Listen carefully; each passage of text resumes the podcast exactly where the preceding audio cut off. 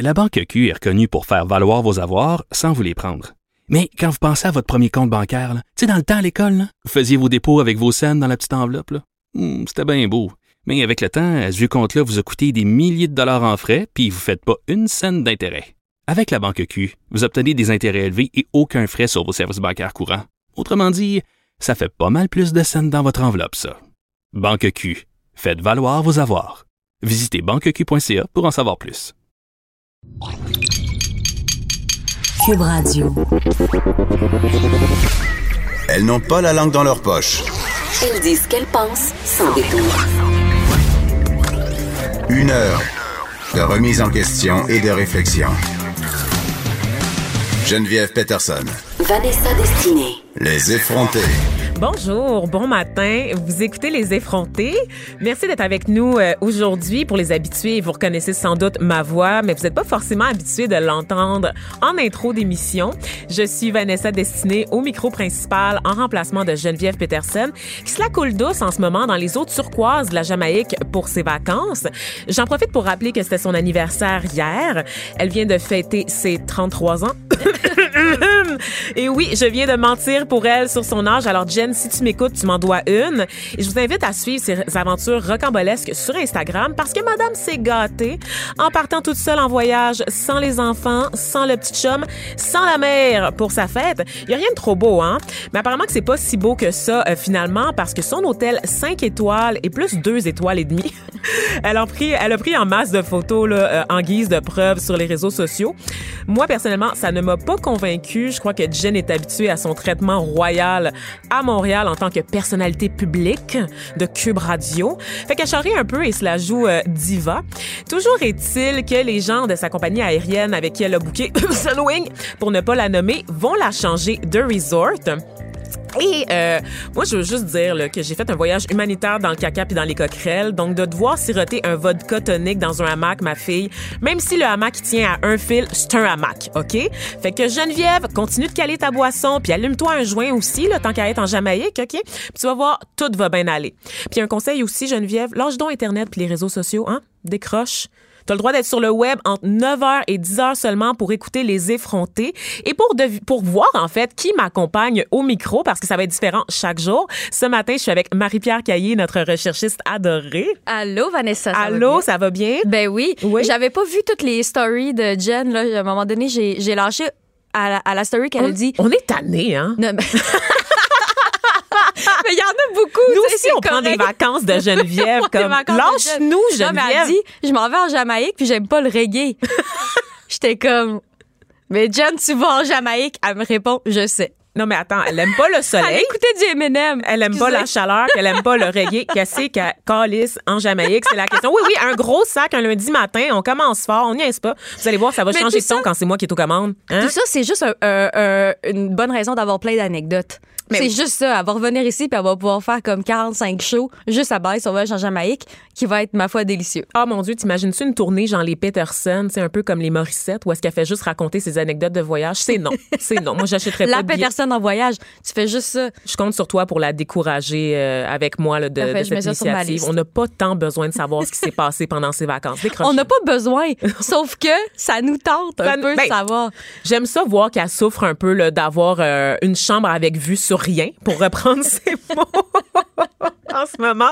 Mais toujours est-il que, comme je le disais, pauvre Jen, ben pauvre Jen, pa- pauvre pas Jen. Non, là, non, franchement, pas, hein? mais tu sais. Wow, wow, wow, là. non, mais elle, elle regarde, tu sais, elle, elle- elle voulait avoir un magnifique voyage, se reposer, puis tout ça, puis elle arrive, puis il y a juste des. Regarde, là, il fait beau, la mer est bleue. Mais il y a des algues dans le fond, là, beaucoup d'algues selon, selon ses stories Mais dans, Instagram. dans les Caraïbes, là, sérieusement, c'est incroyable comment il y a des algues. Ah oui, bon ben. Ouais, fait ouais, que peu importe où elle va, t'es en train de me dire que peu importe où elle va, Ouais. peu, peu importe où on la déplace, il va avoir des algues? Ben, ben oui. OK, c'est le principe de la nature.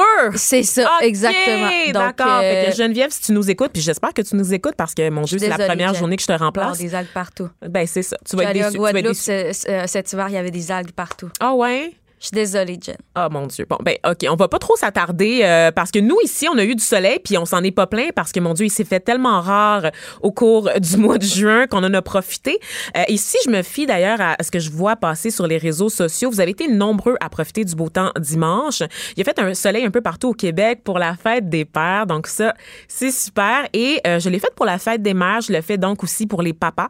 Je voulais euh, saluer, avoir un petit mot pour tous ceux qui jouent le rôle de père. hein, ceux à qui on pense pas forcément, les grands-pères, les, euh, les beaux-pères, les tuteurs, les, les, les oncles aussi, les grands frères qui doivent chausser un peu les souliers d'un père absent, d'un père pas disponible, pour toutes sortes de raisons, qui ont à prendre des responsabilités et qui doivent accompagner des membres de leur famille en jouant euh, la figure paternelle. Donc, je vous salue. Cette fête vous est aussi dédiée et j'espère, j'espère qu'on vous a célébré en bonne et due forme. Si ce n'est pas le cas, je vous envoie quand même toutes mes pensées et un pouce en l'air pour vous féliciter du travail que vous faites au quotidien.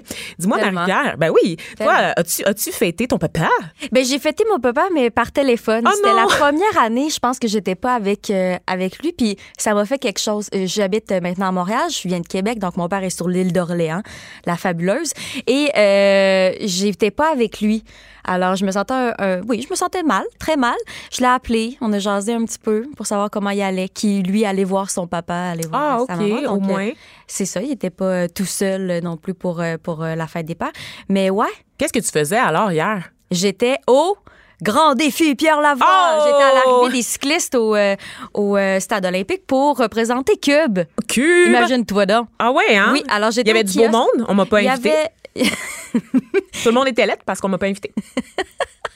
mais qui qui était là C'était Richard Martineau Mm. et Sophie Durocher. Alors j'ai passé ma journée avec euh, avec le couple, avec le couple de Cube. euh, D'ailleurs, il y a une très belle photo qui est sortie de ce moment. Euh, Marie-Pierre, je te vois baisser les yeux puis déglutir euh, avec difficulté. Moi, je la trouve magnifique. C'est juste que tu as l'air d'être leur enfant. Donc, as-tu souhaité bonne fête des pères à Richard? Oui, C'est ta figure paternelle c'était ma adoptive. figure partenaire euh, d'hier. Je pense que je l'ai aussi dit à mon père qui était là. Ah ouais, c'est parfait. mon père qui adore Richard. Alors Ah euh, bon, ben il y a au moins une personne au Québec qui adore Richard. On aime ça. Non, Richard est une excellente personne. Tra- ben, il faut dire, moi, je travaille avec Richard euh, de- derrière le micro, le plus ben, ben loin du Eh micro. oui, je fais des blagues. Je, je sais qu'il est excessivement gentil. Je le dis souvent à l'émission. Et lui, le dit de son côté aussi. C'est vrai. Lui et moi, on n'est jamais d'accord. Il est pas d'accord avec les effrontés. Les, les effrontés sont pas d'accord avec lui, mais on s'aime. Et c'est ça la beauté de Cube Radio parce que c'est correct d'avoir des opinions différentes Oui. pourvu qu'on ait une tribune assez équitable pour pouvoir les défendre. D'ailleurs, je- j'invite les auditeurs à aller écouter ton entrevue avec euh, Sophie Durocher. Ton entrevue, que, que dis-je? C'est un débat. Le débat titans. Oui, exactement. Donc, vous pouvez retrouver ça. Je pense que c'était vendredi. C'était euh, c'était jeudi, Oh, ma jeudi, chère, mon si je me trompe pas. Ben peut-être que moi je me trompe en fait, je le sais plus, je suis perdue dans mes bains mêlés. Donc, vous allez voir dans l'application Cube Radio, là, allez cliquer sur euh, le, le- le visage de Sophie Durocher, cherchez le nom Vanessa Destinée. Exceptionnellement, je pense qu'on pourrait même le partager sur la page Facebook Ben des oui. effrontés parce que ça met en vedette l'égérie de Cube Radio, c'est-à-dire moi. Euh, et euh, c'est ça. Donc Sophie et moi, on parle de diversité, on parle en fait des mesures de représentation euh, de Radio Canada là, quant à la diversité des, des quotas qui seront euh, qui seront euh, mis tranquillement euh, à jour pour permettre euh, une représentation des des minorités sexuelles, ethniques et les personnes handicapées et les personnes autochtones dans toutes les productions d'ici 2025. Donc très ambitieux comme programme. Évidemment, Sophie et moi on n'était pas d'accord, mais on n'est pas obligé de l'être et c'est ça la beauté de la chose. C'était très intéressant. Et donc parle-moi un peu du grand défi Pierre Lavoie là, que c'est cette affaire là, là? je sais C'était la première fois que j'assistais à l'arrivée des, euh, des cyclistes, dans le fond, dans le stade olympique, qui est, ma foi, très beau. Est-ce que ça fait longtemps que tu es rentré dans le stade? Tu sais, vraiment être sur le plancher. Et là. là, et quand même, oui, euh, je me rappelle même pas d'avoir vu une game de baseball des expos dans ma vie. Je pense que la seule fois que je suis allée au stade, c'était en sortie scolaire en cinq en quand j'avais 5 ans, même pas cinquième Genre. année, quand j'avais 5 ans, puis on avait été sur le toit, tu sais sur la sur la Oui, tour sur l'espèce oh, de mon tour, Dieu. euh, Oh mon dieu, ah, ça c'était le fun. Oui, C'est mon- ça. mon Je suis jamais euh, allée là, puisque Oh! bien sûr, je viens de Québec, alors venir à Montréal, on va à d'autres places qu'au mode. Que le truc qui s'effondre Voilà. là, puis qui tombe Oui, en ruine. Ah OK. Donc, je pense que c'était aussi la première fois que je voyais l'intérieur vraiment du stade avec le toit qui était quand même très beau. C'était comme bleu foncé. On aurait dit un petit ciel euh, de nuit là, entre OK. chiens. Ah, bref. Et euh, il y a beaucoup d'ambiance. Les familles qui viennent accueillir les, euh, les cyclistes. Il y a 1200, 1600 cyclistes qui arrivent tous, ah ouais hein, tous en ça. même temps. OK. tous en même temps dans une espèce d'allée bleue. Et là, ben c'est... Tu sais, tu dis, bah, t'es un peu quétaine, tu sais. Ben, moi, c'est mon impression de l'extérieur. Tu sais qu'on a un peu bâché Geneviève et moi, Oui, euh, le grand défi Pierre Ouais. Lavoie. On, Mais- on est pour l'activité physique, Ouais. on est pour la cause qui défend, mais on aime l'homme aussi, hein. Mais c'est Oui. cette espèce de Mais le fait, la surmédiatisation, puis la personnalisation aussi de cette activité-là, c'est ça qui nous euh, qui nous jette un, sais. Mais c'est quoi? Mais- Puis j'étais toute dans ce- cette, euh, cette impression-là avant. Mais sincèrement, là, c'est ça nous donne les frissons. Ah ouais, hein? C'est hot de les voir rentrer. Ils viennent de pédaler. Il y a, premièrement, ils ont fait rentrer un homme paraplégique en premier. Bon, ils nous prennent par les sentiments, Ben évidemment, oui, mais évidemment. là, sais, Voilà ton, ton quota Radio-Canada, là. Une personne handicapée en tête du défi Pierre Lavoie. C'est là que ça se passe. Prenez exemple. Mais, puis, tu sais, ça, vient, ça, vient, ça devient droit au cœur. Le gars, il a fait les 1000 km à lui tout seul. C'était son défi personnel, tout ça. Puis, euh, ben, moi, j'avais, j'ai travaillé dans, euh, euh, juste avant de venir à Cube Radio avec Salut Bonjour. Et le- il y avait quelques-uns de l'équipe de Salut Bonjour qui le refaisaient pour une deuxième année. Puis, franchement, là, c'était émouvant de les voir rentrer. Tu sais, c'était, c'est des gens que tu connais, c'est tes amis. Puis, ils, ont- ils se sont dépassés. Fait qu'au-delà du fait que c'est surmédiatisé, well, oui. Parce que crime, ils viennent de pédaler 1000 km. Moi, je viens en vélo, ça prend 5, même pas 5 km, là. Puis j'aimerais ça avoir une aide d'honneur. J'aimerais ça, moi aussi. J'ai mal aux jambes quand j'arrive. T'imagines quand on a fait 1000 km? Je vais prendre l'habitude de t'applaudir chaque matin, Marie-Pierre Caillé, euh, jusqu'à la fin de la Puis en plus, saison. là, il donc, commence euh, à faire chaud. Hey, les nids de poules que je dois, euh, Oui, hein? que je dois éviter. on, Sérieusement. on, on a une pensée pour Alain Gravel qui a pris une méchante débarque. Euh, Alain Gravel, notre concurrent, oui, oui. Oui, oui. Mais on a quand même, on est humain ici, hein, donc fait. on le salue. Euh, donc il a pris une méchante débarque en vélo, je pense, à cause d'un nid de poule. Non, mais les qui pistes. peut pas terminer sa saison, donc écoutez du Trisac le matin. Non, mais les pistes. Belle plug, bravo Vanessa. Merci. Sin- non, mais sincèrement, les, les pistes cyclables sont dans un état euh, au- semblable aux routes, finalement, qu'on qu'on pogne des belles. euh, J'ai failli me renverser, me renverser à plusieurs reprises. Bon, le fais attention à toi, Marie-Pierre, bref. on a encore besoin de toi ici, C'est là, à Cube Mais tout ça pour dire que le Grand Défi Pierre Lavoie, à mon avis, c'est un des grands événements du Québec qui revient à chaque année. Premièrement, l'organisation, tout ça, c'est épouvantable. C'est C'est épouvantable, comme Non, dans mais- le bon sens Oui, oui, terme? dans, le, dans Dieu, le bon j'ai sens. peur, là. Non, non, pas dans le mauvais sens. C'est épouvantablement. Qui utilise incroyable. épouvantable dans un bon sens? Moi. OK. C'est-tu les gens de Québec? C'est une affaire de Québec, là. Ça doit Tu- être ça. Tu la On va faire un-. Oui. Oh mon Dieu. Elle a, eu, elle a eu honte de le dire. Avez-vous remarqué comment elle a juste arrêté de parler avant de faire oui? Oui. Ouais, j'ai dit la bus, ben là. Puis là, je dis le bus, mais j'ai pas. enc- je- Ici, vous dites le boss. Ouais, moi je dis le boss. Mais à un moment donné, le a boss. parenthèse, il y a quelqu'un qui dit Ouais, j'attendais le boss, puis à un moment donné, je suis embarquée dans le boss, puis j'étais comme Mais pourquoi il parle de son patron comme ça? Je comprends pas. Oh my God! ça a pris une drôle de tournure, Ça a cette vraiment pris conversation. une drôle de, de tournure dans ma tête. Mais, de, il y a un autre mot, tête. Tête. Tu sais comment j'ai dit le tête, c'est tellement Québec. Ben oui, mais comment ça, vous dites baleine, puis là, vous dites tête? Là, il faut. ma- En tout cas, bon, je- Le paradoxe de Québec. Le paradoxe. Oui, hein, Ouais. tout- tout- c'est complexe. hein. Le mystère Québec, encore une fois, t'es là pour l'illustrer, Voilà. euh, Marie-Pierre. Non, mais sans blague, euh, l'organisation là, du Euh, défi. oui, du Grand Défi Pierre Lavoie, c'est c'est d'une perfection. Les gens savent où aller. C'est c'est euh, c'est immense. Merci en tout cas. De nous faire vivre une espèce d'événement comme ça. Puis je me rappelle quand on, il passe dans toutes les régions du Québec, ça nous fait voir comment le Québec est beau. J'ai parlé avec des gens justement hier, avec Étienne qui est au, euh, qui est au marketing ici, qui dit, j'étais jamais allée au Saguenay et j'avais la, j'étais bouche bée devant la grandeur du fjord. On est arrivé dans, le- dans le parc, puis c'était euh, comme euh, le, le coucher de soleil, c'était fabuleux. Il n'était jamais allé. Lui était au Saguenay pour son départ à lui. Je, je lui, dans le comprends fond, pas toute la structure de cet événement-là. C'est là? ça. Donc, Étienne, lui, était dans un- une des caravanes qui suit des. euh, qui, les caravanes suivent des cyclistes. Mhm. Chaque euh, caravane suit un groupe de cyclistes, par exemple, pour euh, avoir euh, le, le- le ravitaillement, pour qu'ils puissent dormir, parce que chacun fait pas toutes les étapes non plus.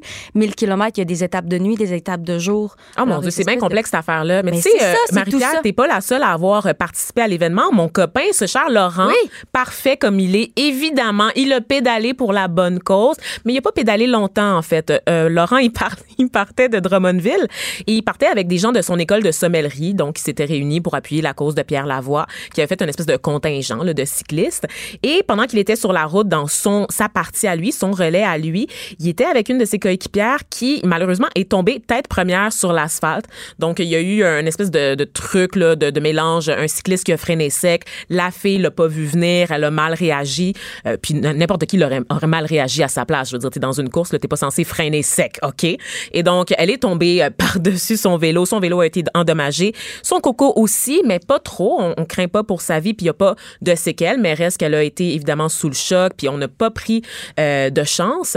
Donc, on a fait venir les secours, les ambulanciers. Les gens du défi sont venus également prendre les vélos, les ramener à Drummondville. Et on a conduit mon copain et sa coéquipière. Donc, c'était le seul qui était sur place. C'était lui qui était à côté. Alors, il a évidemment accompagné la fille à l'hôpital de Trois-Rivières, donc de Drummond à Trois-Rivières, où est-ce qu'ils ont passé la journée à l'hôpital sans carte d'identité, sans argent, sans Oh rien, non. parce qu'ils sont en train de faire du vélo. Oh non. Fait que ça a été long et pénible et finalement, ben, euh, ouais, il n'y a pas eu un grand défi. Je pense que le grand défi de ce côté-là a été le système de la santé. Vraiment. que ça s'est bien passé. Ça s'est eu- très bien passé. Bon. La fille, comme je dis, elle a pas de séquelles. Mais c'est là qu'on voit toute la force de l'organisation, en fait. Et euh, Laurent m'a raconté qu'il a dû attendre longtemps après les ambulances parce qu'évidemment, ça, on n'en parle pas beaucoup, mais il y a beaucoup d'incidents euh, durant des événements comme ça, euh, des, des accidents, des gens qui tombent, euh, toutes sortes Ouais, d'affaires, des fait. insolations, il fait chaud, tu sais, euh, des gens qui surestiment leur capacité, évidemment, à pédaler. Donc, les secours sont là, ça prend du temps parce qu'ils sont dépêchés sur les lieux, mais sachez que l'organisation est fort efficace. Donc, moi aussi, je, je salue tout ça. Chapeau parce que c'est pas rien euh, quand même de mener un tel projet année après année, malgré toutes les critiques que je peux adresser au défi en euh, fait, Pierre Lavoie. C'est un peu notre tour de France. Ah, est-ce qu'on irait jusque-là? Ah oui. Ben, c'est qui le Lance Armstrong du Tout défi le monde Pierre Lavoie? C'est-tu Pierre Ben, Lavoie lui-même? Est-ce que ses couilles vont bien? tu demanderas. OK, d'accord. Donc, euh, appelez-nous, appelez-nous. Donc, euh, on veut, on veut savoir. euh, on se rappelle que Lance Armstrong, là, on me regarde dans la régie comme si je venais de dire une énormité. On se rappelle que Lance Armstrong a eu un cancer des testicules. Tout est dans tout, là. Et là, j'en profite pour sensibiliser au cancer des testicules. hein. Donc, pour faire ma part, euh, n'oubliez pas de vous Faut faire l'auto-examen. Oui, l'auto-examen. Donc, fait. euh, hein, des couilles. Hein? Voilà, c'est ça. Donc, prenez un instant là, pendant que vous écoutez les effrontés, messieurs, pour vous taponner euh, la le poche. paquet. Voilà, exact. tu m'enlèves les mots de la bouche, euh, Marie-Pierre. Et donc, euh, moi, euh, c'est ça. Alors, je, je salue tous euh, tous les papas, ceux qui étaient présents au défi Pierre Lavoie, parce que je pense que ça donnait lieu quand même à des beaux moments, Ah oui. des réunions père-fils, d'après ce que j'ai entendu. Vrai- Je pense que tu as été témoin d'un tel été moment. témoin, là, c'est ça.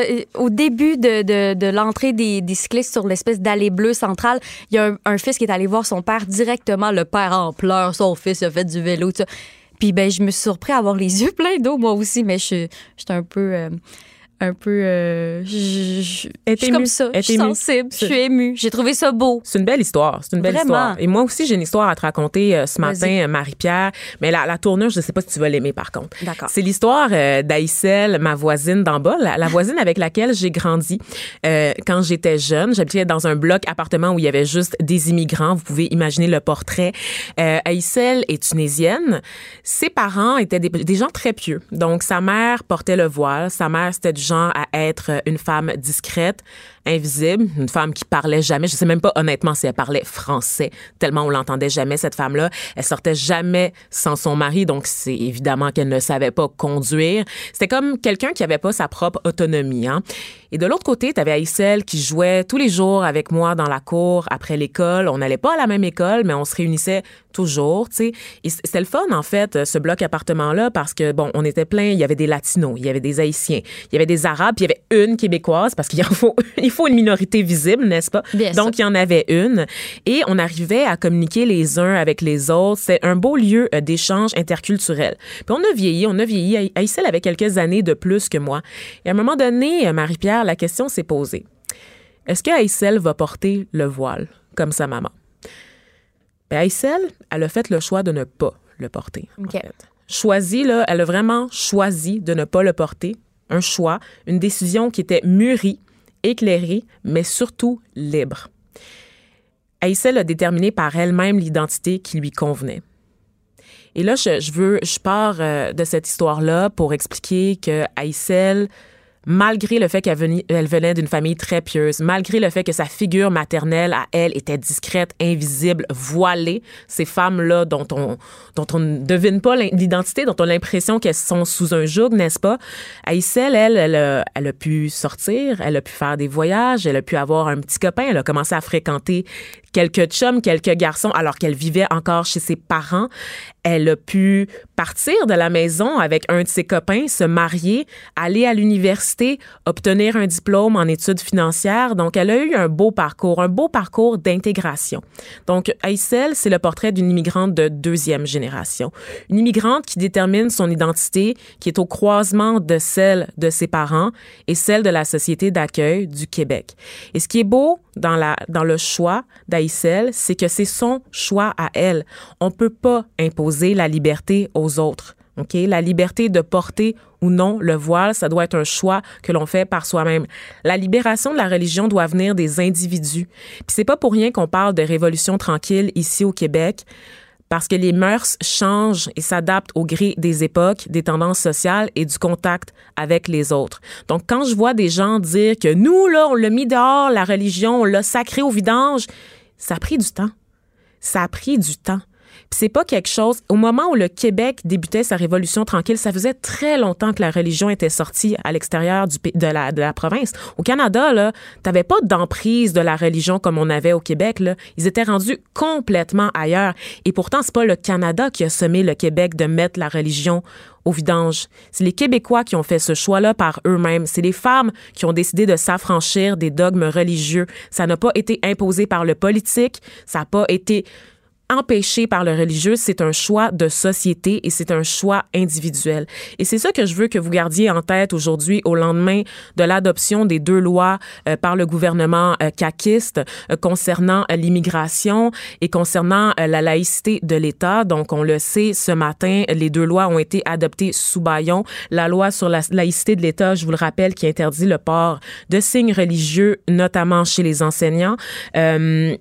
On sait déjà que le Conseil des, musulmans canadiens et l'Association canadienne des libertés civiles euh, sont vont poursuivre en fait le gouvernement, donc vont déposer des recours devant la cour, donc sitôt adopté, sitôt contesté, euh, évidemment. Et c'était à prévoir, honnêtement, je veux dire. Il y a personne qui est surpris de ça ce matin.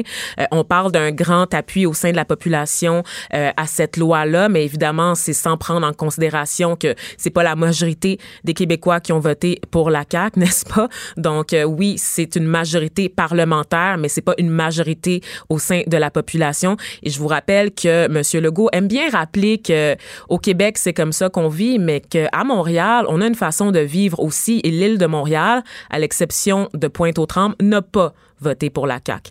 Donc, c'est normal que les enjeux qui touchent l'immigration, que l'île de Montréal soit en réaction dans son adoption de la loi, on a, en fait, la CAQ a resserré son règlement. Donc, on prévoit ce qu'on appelle une police de la laïcité. Je sais que M. Jolin Barrette, ministre de l'Immigration, de la diversité et de l'inclusion, je vous rappelle qu'il est ni l'un ni l'autre, en fait, parce que je vois pas vraiment de diversité et d'inclusion dans les deux lois qui viennent d'être adoptées, euh, a dit, en fait, que c'était pas une police de la laïcité, mais reste que euh, il va avoir des mesures pour identifier les fautifs, donc les gens qui refusent de se plier euh, à l'application de la loi. Et il y aura des mesures aussi, donc des mesures pour punir, j'imagine, les fautifs. Alors, euh, c'est là qu'on est rendu au Québec en ce moment. Je suis assez, euh, assez troublée en fait là par euh, par ce déni de démocratie. Toute la question aussi du baillon, évidemment, c'est pas très chic. C'est jamais très chic pour la démocratie un baillon, on va se le dire. Le fait de museler comme ça l'opposition, alors qu'on sait, c'est vraiment, on sait déjà c'est quoi l'issue de toute façon du débat. La CAQ allait mettre de l'avant son projet de loi. Il aurait été appuyé par le PQ de toute façon, qui souhaitait de sa part euh, une loi beaucoup plus beaucoup plus sévère. Donc, c'est sûr qu'il l'obtenait. Donc, vraiment, d'avoir mis le c'est vraiment de couper court aux discussions. Ça, je trouve ça très, très dommage euh, pour la démocratie. Et un mot encore sur le ministre Simon Jolin Barrette. Hey, mon gars, c'était-tu vraiment nécessaire d'aller faire ton jogging hier? En petite short pendant que tes collègues étaient au Parlement, en chambre, en train de siéger, en train de débattre de l'avenir de milliers de femmes, d'hommes, d'enfants toi, tu décides d'aller prendre une pause en petite short accompagné de ton garde du corps. Je comprends que c'est bon la course. Je comprends que c'est bon la course pour libérer l'esprit, pour faire le vide dans la tête. Je comprends ça. Mais ta tête, elle a besoin d'être pleine, mon Simon, parce que honnêtement, c'est toi qui portes ce projet de loi et la décence aurait voulu que tu sois présent en chambre aux côtés de tes collègues au moins le temps de l'adoption. Donc euh, vraiment, je, je trouve ça, je trouve que c'est la définition dictionnaire de l'arrogance, du non-respect en fait des individus d'avoir un ministre qui sort aller faire son jogging pendant qu'on débat d'un projet de loi qui va changer la vie de milliers de personnes. Euh, évidemment, les, députés ont droit à une pause, hein, parce que c'est éreintant, c'est un marathon, là, on le sait. Euh, d'adopter des lois sous ces conditions-là avec le baillon, on le sait là, que c'est un marathon. Vous avez le droit à une pause. Mais peut-être choisir une petite pause un peu plus discrète dans ton bureau, hein, à manger ta sandwich, pas de croûte. Peut-être que ça aurait été un peu plus approprié considérant euh, les circonstances, considérant le contexte social aussi dans lequel on est, parce que encore une fois, je n'ai pas vu la CAQ tendre la main à la communauté musulmane pour leur dire qu'ils seraient euh, de leur côté. Je rappelle aussi que en plus du projet de loi euh, de la loi 21, il y a la, loi 9 aussi qui a été adoptée sur l'immigration, donc qui signifie l'abandon des 18 000 dossiers d'immigration qui concernent la vie de 50 000 personnes. On justifie cet abandon des dossiers d'immigration euh, en lien avec le besoin de répondre au marché de l'emploi. Je suis un peu sceptique. Je suis un peu sceptique. J'ai entendu M. Jolin Barrette ce matin à, à Dutrisac. Je, je, comprends, on, je comprends le réflexe du gouvernement de vouloir mieux intégrer les immigrants. Par contre, dans un contexte de pénurie de main d'œuvre un peu partout à la province, je me demande si c'était le bon moment pour faire ça. Un regard féminin sur l'actualité. Des opinions différentes. De 9 à 10, les effrontés. Rebonjour, je me suis calmée de ma montée de lait. Je suis calme et repu. Assez repu pour accueillir notre invitée Madeleine Pilote-Côté. Bonjour Vanessa. Bonjour, humoriste et aussi productrice de contenu pour le Journal de Montréal. Tu fais des opinions, mais des bonnes opinions. Des opinions que moi j'aime lire. Oui, c'est des... c'est des- donc si j'aime ça, tout le monde aime ça. C'est des opinions euh, un peu plus euh, humaines, un peu plus euh, douces, on peut dire. Euh, J'essaie pas de choquer tant que ça. J'essaie de faire passer mes idées de façon un peu humoristique et euh, douce, comme j'ai dit tantôt. Aurais-tu l'audace d'aller dans la nuance, Madeleine? C'est ça? Je pense que j'ai réussi ça ton à être... secret? Ah! Oui, je pense que j'ai réussi à être nuancée en 300 mots. Il faut le faire quand même. Donc, tu es là aujourd'hui avec nous pour nous parler. En fait, ben Madeleine, c'est pas la première fois que tu viens à notre show Non. euh, aux effrontés. Tu as l'habitude de faire des vox pop, en fait, pour le journal de Montréal. Et euh, cette semaine, on le sait, là, ben, en fait, pour ceux qui le savent pas, euh, le journal sort des grands dossiers sur l'état des routes au Québec. Donc, on a parlé de nid de poule en masse avant que tu arrives, Madeleine. Euh, Oui. Évidemment, c'est pas une réalité qui est propre à Montréal. C'est dans l'ensemble du territoire. Les, les routes sont à chier, on va le dire comme ça. On ne- N'ayons on pas peut- peur des mots. oui, on peut utiliser ces termes-là parce qu'effectivement, les routes, l'état des routes est déplorable au Québec et tout le monde est pas mal d'accord pour dire ça. là. On est tanné, on est tanné. Et toi, euh, ben surfant sur euh, le dossier du Journal de Montréal, tu t'es rendu euh, en ville pour aller poser des questions au public. Donc, quelles sont-elles? Des questions en lien avec les routes. Oui, effectivement. Ben, en fait, c'est des questions en lien avec l'argent euh, des Québécois. Où est-ce que notre argent va? Et la première question, en fait, j'ai réalisé deux Vox Pop et la première question est la suivante. Et on va avoir des extraits. Si vous pouviez choisir où on met notre argent au Québec, choisiriez-vous notre système d'éducation, notre système de santé ou nos routes? Je pense que l'éducation, c'est le primordial pour nos enfants. Et de ce fait, s'il y a des fonds, s'il y a de l'argent qui sont investis euh, donc dans les écoles, pour les professeurs, des outils, ça peut que les aider. Donc c'est vraiment un bon point, l'éducation. Moi, je vous dirais les routes parce qu'elles sont vraiment déplorables. Euh, J'ai l'impression que je suis à Beyrouth, tellement euh, tout est quasiment saccagé, puis euh, les travaux ont été faits tous en même temps. Euh, toutes ces réponses. Vous trouvez qu'il y a des lacunes dans ces trois systèmes-là? Ouais, ben, les routes, euh, on, on le réalise à chaque jour. En santé, ben, les besoins sont grandissants. Moi, j'ai tout récemment déménagé en Ontario, puis je vois la grosse différence entre les deux services. J'ai habité au Québec aussi. Donc, vraiment, euh, on voit que la tendance, c'est de se préoccuper des, des routes. Mais j'ai beaucoup aimé la, la réponse de la madame. Tout laisse à désirer, en fait, les trois.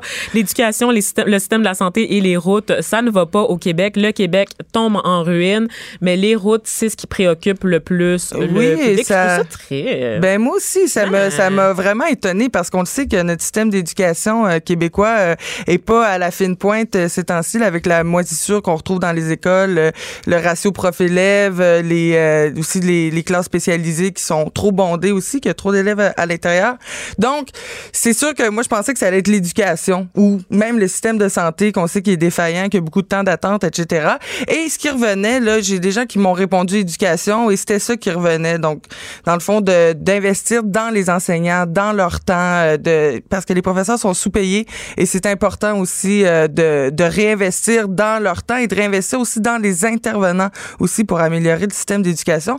En santé, ce qu'on parle, ce dont on parlait, c'était euh, qui était pas, c'était pas tous les paramètres qui étaient couverts par l'assurance maladie et que ça, faudrait que ce soit recti- rectifié. Par exemple, le prix des médicaments qui peuvent être euh, chers à long terme. Aussi, euh, on parle des médecins, euh, on me parlait des médecins euh, qui vont prendre leur retraite, la population vieillissante, qui sont tous des enjeux là, qui préoccupent euh, la population. Mais sinon, les routes.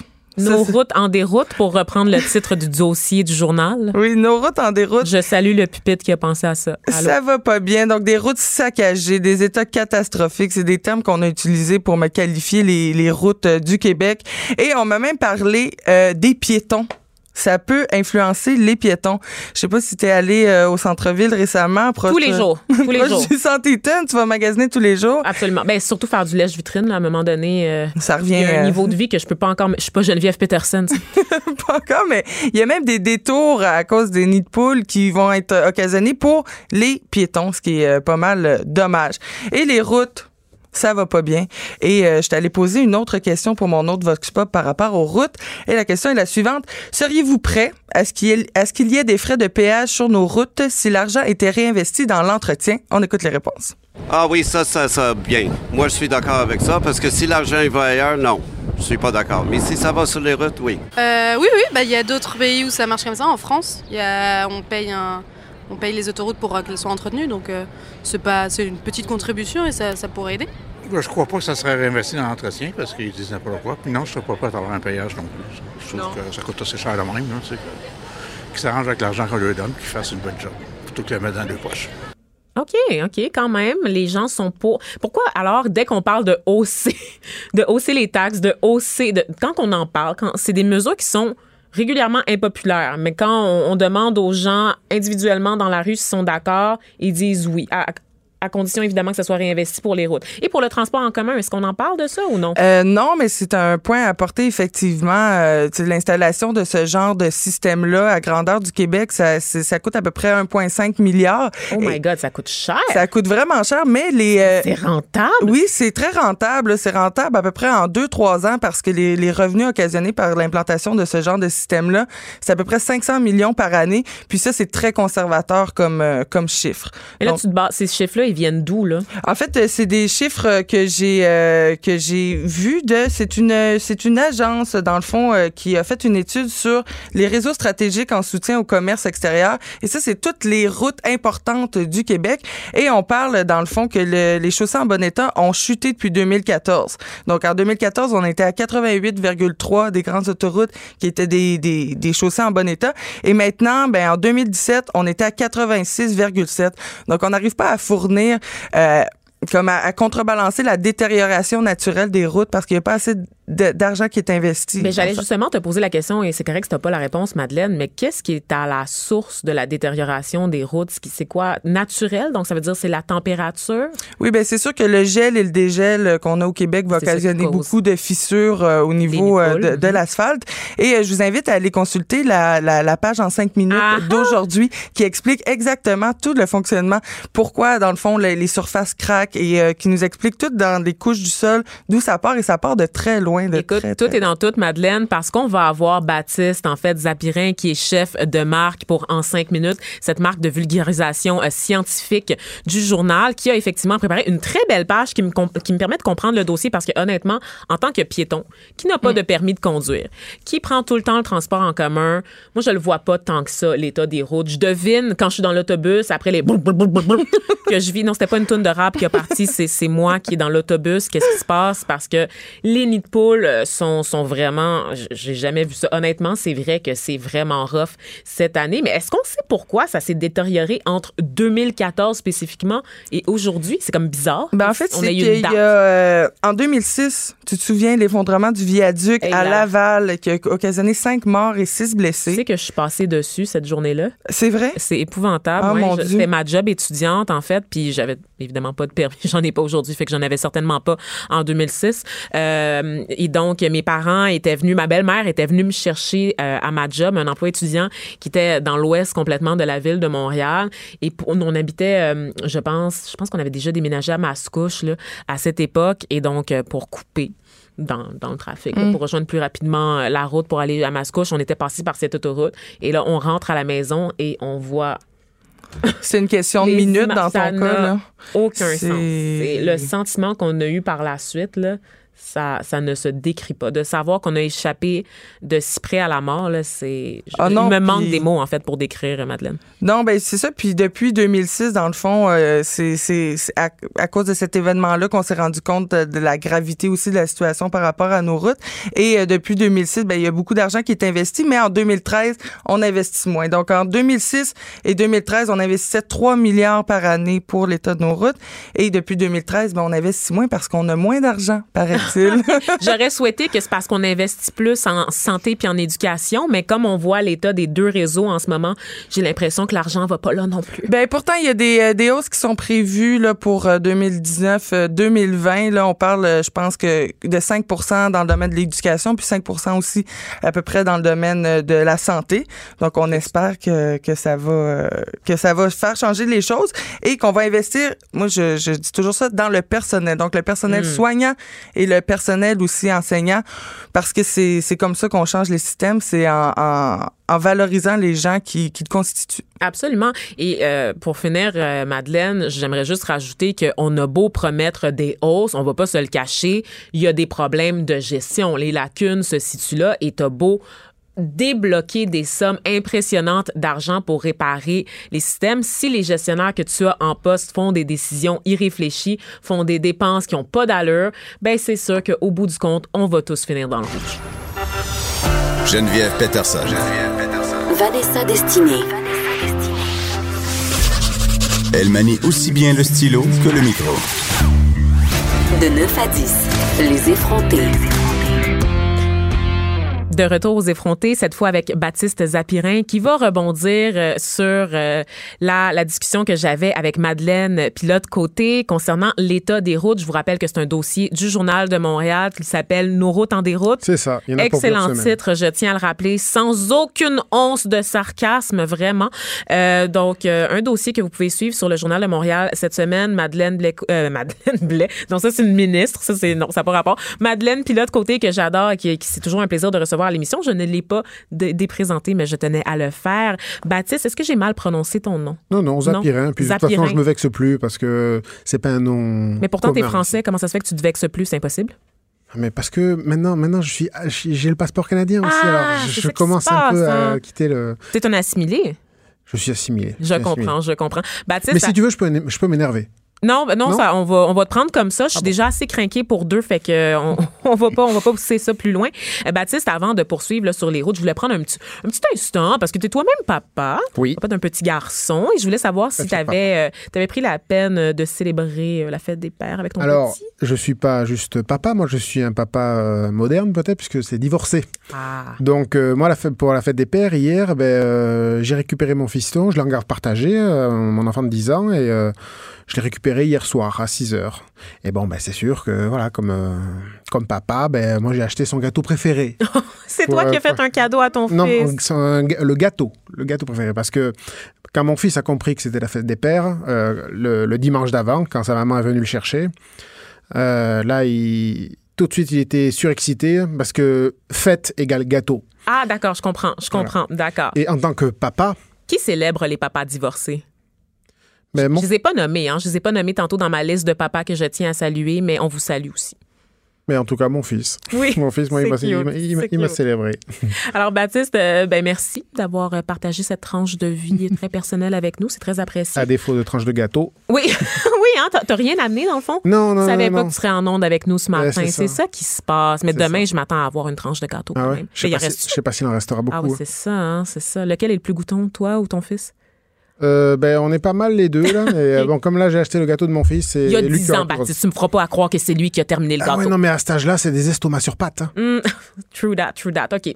Et donc, euh, on va repartir sur de bonnes fondations. Oui. Euh, Baptiste, ne pas trop s'engueuler. Repartir sur de bonnes fondations, qui est le titre de votre page en cinq minutes. Peux-tu nous rappeler vite, vite, en cinq minutes, qu'est-ce que ça fait? Qu'est-ce Ben, que ça mange en hiver? En cinq minutes, qu'est-ce que ça mange en hiver? C'est pas le gâteau de mon fils. Ce qu'on mange, c'est de la connaissance en général, mais surtout, on vulgarise les choses. Donc, on parle d'histoire, d'actualité, de science, de technologie, d'environnement. Mais surtout, ce qu'on fait, c'est qu'on essaie de vulgariser ce qui se passe parce qu'on voit plein de choses arriver euh, euh, dans les nouvelles euh, en permanence. Puis nous, ben, on vient expliquer un peu les, euh, les bases, quoi, les, les, les- les fondations pour euh, rester dans le, Mhm. dans, dans le titre qu'on a fait. Et euh, donc, euh, et donc c'est vrai que là, par exemple, pour le sujet, pour le sujet d'aujourd'hui, dans le cadre de ce dossier du journal qui est assez, euh, qui est très long, qui s'étale sur plusieurs jours, qui, qui fait le, qui fait un peu le tour de, de, de ces routes euh, de, qui, qui sont si maganées. En piteux état partout au Québec. Exactement. Et là, Ben, on explique dans la page en cinq minutes pourquoi. Et moi, c'est la question, en fait, qui me taraude. J'ai tenté un début de réponse tout à l'heure avec Madeleine, mais évidemment, ce n'est pas la vulgarisatrice en chef du journal. Alors, euh, qu'est-ce qui se passe? Qu'est-ce qui se passe avec nos routes? Alors, pourquoi sont, sont ben, décalissées comme ça? Pourquoi, elles sont- pourquoi elles sont décalissées comme ça? Ben, Alors déjà, il faut savoir que pour avoir, quand on avait par, on- entre, bon, il y a plusieurs journalistes qui ont parlé à des experts et qui disent que de toute façon, les routes, tous les 50, 60 ans, les fondations des routes, déjà, il faut les, il faut les changer, il faut les remplacer, voilà. Les vieilles routes du Québec ont été construites précisément il y a une cinquantaine d'années. Donc déjà, même si elles avaient été bien faites au départ, on serait rendu là pour les, pour les remplacer, elles, seraient, commenceraient à être usées. Mais le problème qu'il y a, c'est que euh, les, les routes, il y a 50 ans, ont été construites euh, un peu n'importe comment. C'est-tu vrai? Oui. On a le droit, là, parce que c'est- souvent ça qu'on entend. Sais, monsieur, madame, tout le monde qui a une opinion sur tout, mais qui n'est pas nécessairement au fait euh, de la réalité des ingénieurs et de tout ça, Mhm. va dire, ah, mais c'est parce que c'est bâti n'importe comment au Québec. Alors c'est vrai, mais nous justement, ce qu'on a fait avec cette page, c'est on a expliqué comment elles ont été bâties et donc euh, euh, comment elles sont, ben, comment elles sont structurées ces routes. Parce que bon. C'est aussi l'occasion de, de, de comprendre comment une route est fabriquée. hein. Une route, c'est pas juste une couche d'asphalte qu'on pitch comme Non. ça, sur, euh, qu'on pitch par terre. Euh, une route, il y a bon trois couches, mais quatre si on compte le sol qui est en bas. Parce que déjà, il y a un problème de départ au Québec, c'est notre sol argileux, hein, qui est humide et donc euh, Qui n'est ça- pas humide partout au pays? Euh, ben, en tout cas, le sol argileux, si tu veux, le- le- l'argile est très, euh, est très imbibée d'eau, OK. donc est très sensible au gel, au dégel, donc notre climat, voilà. Donc Ouais, déjà, connaissant aussi notre territoire, c'est vrai qu'on est entouré d'eau, n'est-ce pas? c'est ça, c'est ça. La vallée du Mhm. Saint-Laurent, c'est 80% de, so- de sol argileux. Et, euh, et donc, bon, donc déjà en partant, il y avait cette, euh, il y avait cette difficulté à, à affronter. Euh, bon, et ensuite, pour construire une route par-dessus ça, ben, pour construire une route en général, mais en tenant compte de cette difficulté, il y a toujours trois couches. Il y a ce qu'on appelle une sous-fondation en bas, celle qui est bâtie sur, sur le sol. Ensuite, il y a la fondation supérieure par-dessus, et ensuite, il y a l'asphalte. Bon, alors le problème qu'il y a eu il y a 50 ans, quand on a commencé à bâtir des routes, euh, c'est que, bon, déjà, euh, sans doute, on a, on a fortement sous-estimé la hausse de la circulation, puisqu'il y a 50 ans, évidemment, il n'y avait pas autant de monde au Québec, et puis peut-être qu'on n'a pas imaginé que ce serait le tout voiture maintenant. Et donc, euh, les, les- les routes ont été bâties avec des sous-fondations, donc euh, vraiment de, de, ba- de base, quoi, euh, un peu... avec un peu n'importe quoi, un peu ce qu'il y avait sous la main. Quoi. Il y avait, euh, il y avait euh, des, des, des billots de bois, de la roche. euh, C'est un peu BS, là, tombait- quand même. Ah, mais ce, qui, tombait sous la main. hein. Et on a fait des fondations comme ça. Il y en, a, il y en avait pour... en plus, c'était...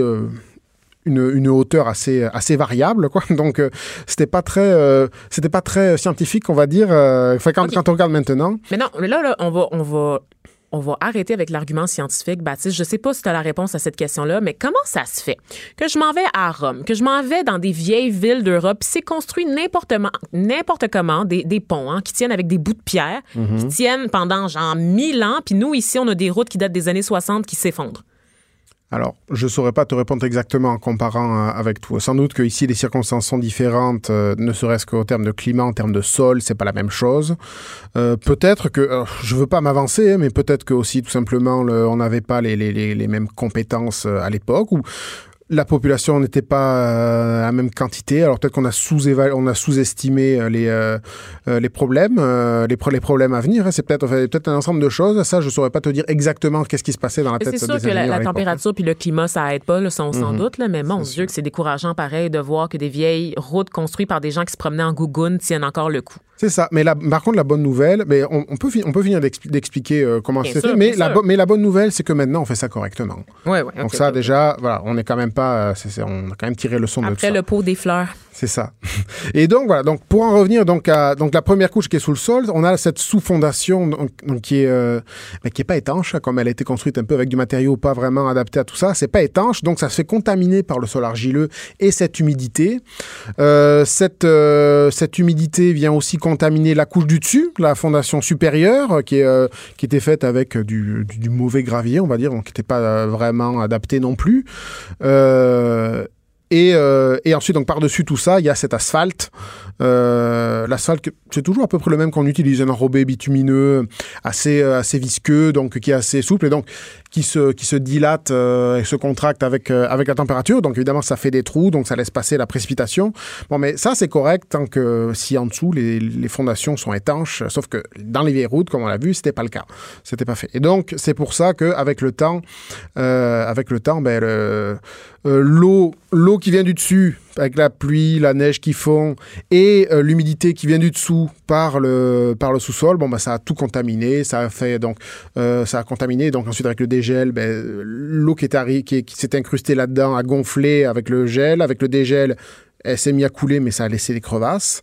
Et donc, c'est pour ça qu'ensuite, les routes, euh, les routes sont instables, bougent, elles perdent leur, euh, elles perdent leur capacité aussi à, à soutenir, le- à soutenir la circulation. Mais ça, c'est tout l'aspect science, encore une fois. Mhm. Mais si on regarde du point de vue social, sachant toute la corruption qu'il y a eu dans le milieu de la construction, sachant à quel point euh, nos contrats euh, étaient pas nécessairement donnés aux entreprises qui avaient le plus d'expertise, mais qui avaient surtout le plus de présence et d'enveloppes brunes à distribuer, sachant aussi qu'on a cette règle au Québec du plus bas soumissionnaire pour les travaux publics. Certainement que ça Est-ce que ça, c'est pas aussi euh, une action directe qui a un impact sur la qualité de nos routes? Certainement que ça aide pas. Après, euh, en ce qui concerne nous, les, les, les recherches qu'on a fait au 5 minutes, je peux pas me prononcer là-dessus parce Ben que oui, c'est pas ce qu'on a cherché, mais c'est sûr que ça aide pas. Ben, je veux dire, le principe du plus bas soumissionnaire, peut-être qu'évidemment, il y a des soumissionnaires qui ont tourné les coins ronds. hein. Donc, euh, on Tu peut... penses, Baptiste? Ouais, ben, voilà. Ah ouais, hein?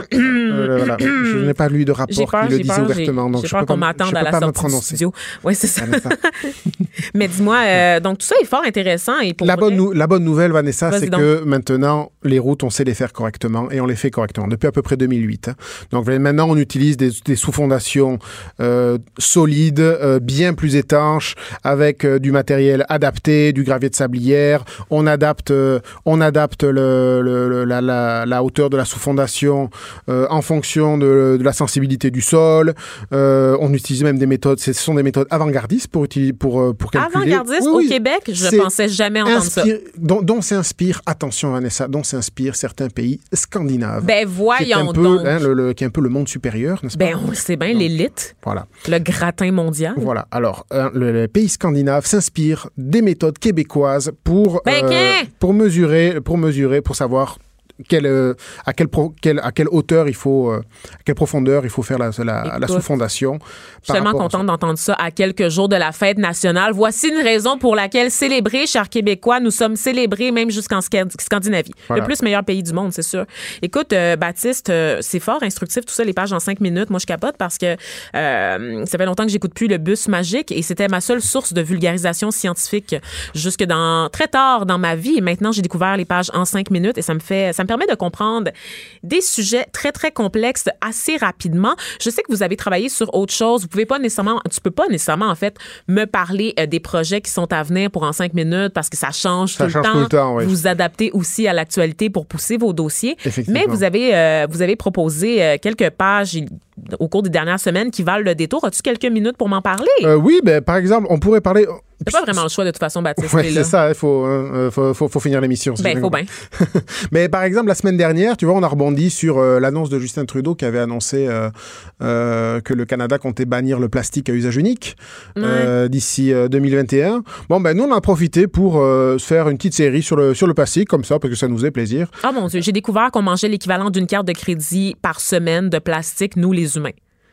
Ah d'accord, la carte de plastique, la, je veux dire le- le- la carte de plastique en plastique, hein, ou tout ce que tu peux loader dans ta, carte- dans ta carte de pla- dans ta carte de crédit? On parlera pas de mes cartes de crédit, euh, du contenu de mes cartes de crédit. J'aimerais qu'on reste vraiment sur la forme, s'il vous plaît.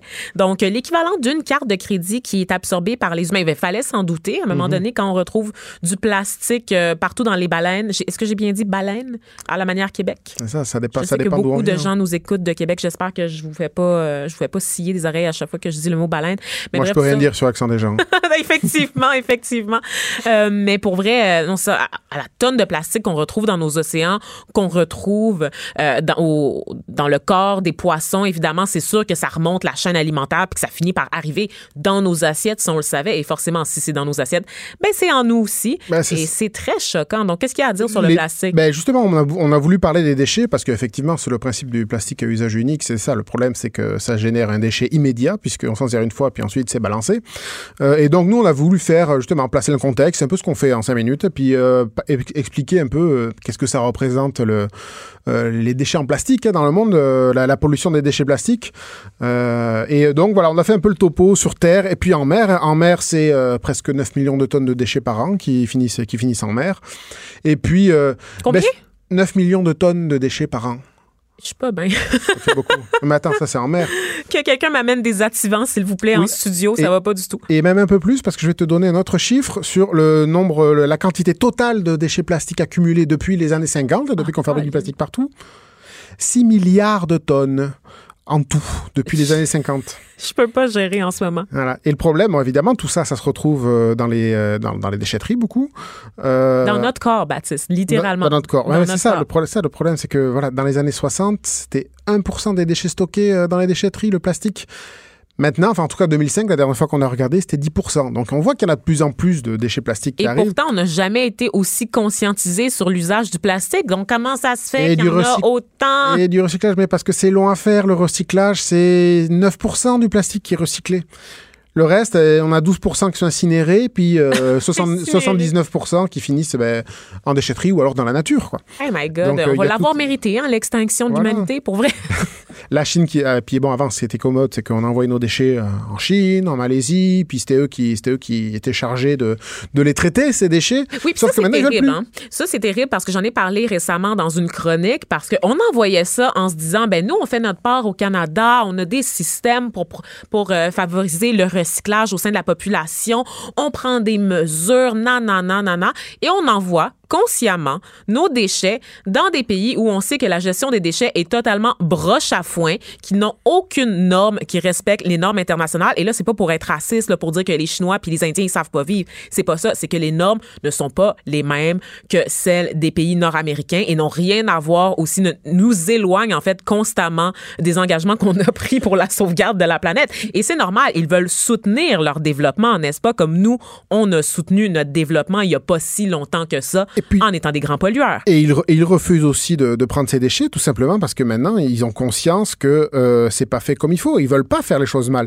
La Malaisie a décidé de refuser maintenant les déchets pour ça, parce, qu'ils ont, parce que le gouvernement a constaté qu'il y avait beaucoup de compagnies illégales qui prenaient les déchets et les traitaient de manière illégale. C'est-à-dire qu'ensuite, euh, c'était, c'était dangereux, et c'était reversé dans la nature au lieu d'être traité correctement. Et donc, ils ont dit, non, mais on peut pas faire ça. Ça se fait, ça se fait pas bien. On a des compagnies broche à foin qui font ça mal. Donc, ne nous envoyez plus nos déchets parce que là, on n'est pas, on n'est pas en mesure de le prendre. Donc, euh, voilà, effectivement, Eh ben. c'est aux autres, euh, c'est aux pays, aux autres pays d'assumer aussi. Ben oui, oui. Puis euh, au Canada, ça, on continue à le dire. Donc merci euh, Baptiste Zapierin, chef de marque pour euh, En cinq minutes. Cube Radio.